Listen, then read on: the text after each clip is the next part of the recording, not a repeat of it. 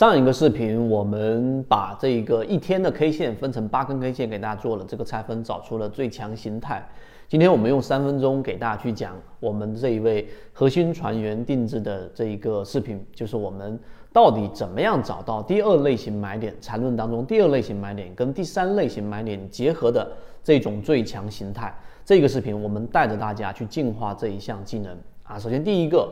呃，这个我们要有非常清晰的定义。第一类型买点在缠论当中的分类，它其实就是背驰点啊。当一个标的下跌盘整、下跌盘整，在最后一个中枢的过程当中下跌，在次级别上发生了背驰，也就是一个转折点，这个就是我们说的第一类型买点。那这很好理解。第三类型买点呢，就是突破点，就是当一个中枢被突破、被破掉了，所以这个地方就是我们所说第三类型买点。当突破中枢回踩次级别上发生背驰，这个就是我们说第三类型买点，这也很好理解。那问题是在哪里呢？你要想理解第三类型买点跟第二类型买点结合的最强买点，应该从第二类型买点这一个买点的定义上去着手，这也是我们最重要的一个切入口啊，这是第一个。第二个。那什么是第二类型买点呢？其实很好理解，第二类型买点就是第一类型买点出现上涨啊，上涨之后在次级别上出现回调的这个过程当中的买点，我们就把它称为第二类型买点。你看定义非常非常的清晰，在第一类型买点反抽或者反弹的这一波，或者说是第一类型买点之后的回踩。这一点它出现在次级别上发生了背驰，那么这个时候就是我们所说的第二类型买点和第二类型卖点，你反向理解就好了。那这是我们说第二类型买点的一个理解。那你举个例子，就相当于是一个五分钟的一个第一类型买点出现上涨，那自然在次级别上就是一分钟的这一波上涨。你想象一下，那么这个时候出现一分钟上涨之后，它必然会有一笔向下，或者有一波下调。那这一波一分钟下调的过程当中的这一个，我们说发生背驰也好，或者说止跌的这个位置也好，就是我们所说的第二类型买点。好了，这很好理解。第三点，那你要想理解这种最强形态呢，那就就是我们所说的，你要把第二类型买点做一个区分。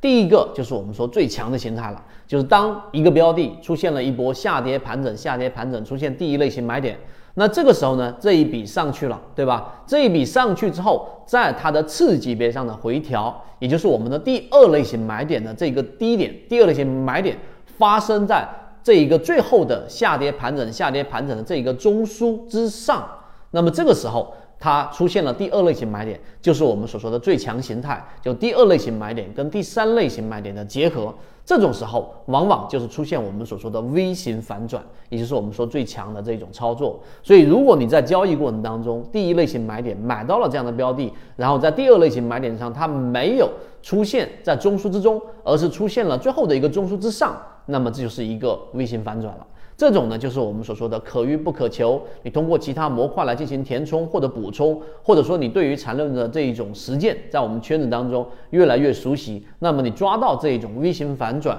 或者抓到这一种我们说第二跟第三类型买点结合的概率就会大大增加。这第三点。那么当然它是最强形态。那么有一种次强形态呢，就是我们说这种常规的，当这个第二类型买点出现在了这个最后的一个中枢之中。啊，这一点要给大家敲一个黑板。你想一想啊，前面的是下跌盘整，下跌盘整，这个时候其实已经形成了一个最后中枢。那么这种情况之下，当它第二类型买点啊，也就第一类型买点之后的这一个次级别上的回踩收住了，在第二类型买点发生在了中枢之中，那么这就是我们说常规的第二类型买点了。那这里面就有一个很多我们核心船员问过的一个问题。第二类型买点后面一定衔接着第三类型买点吗？答案是不是的。什么意思？就当第二类型买点发生之后，哎，你在这个地方做了一个介入，那么结果呢？它在后面中枢盘整过程当中又再次出现了一个类似第二类型买点的这个一次、两次、三次都一样。这个时候其实是不需要给它任何的名字的，它也就是我们，你可以把它叫做第二类型买点。所以第二类型买点后面不必然接着第三类型买点，这是一个非常具有实战意义的一个理解，但大家很多时候在这里面混淆的一个地方啊，这是我们第三个说到的，它在中枢之中，当然最弱势的啊，也就是我们也出现过啊，也看到过，当第二类型买点它实际上呢出现在第一类型买点之下。也就中枢之下，甚至在第一类型买点之下，这种情况有没有？答案也是有的。那么这个我们在后面会给大家去讲到，它会出现一个盘整背驰的一种情况。所以，我们把第二类型买点理解透了，实际上在第三类型买点和第二类型买点结合的最强形态上，实际上你就能够去找到一些比较好的标的了。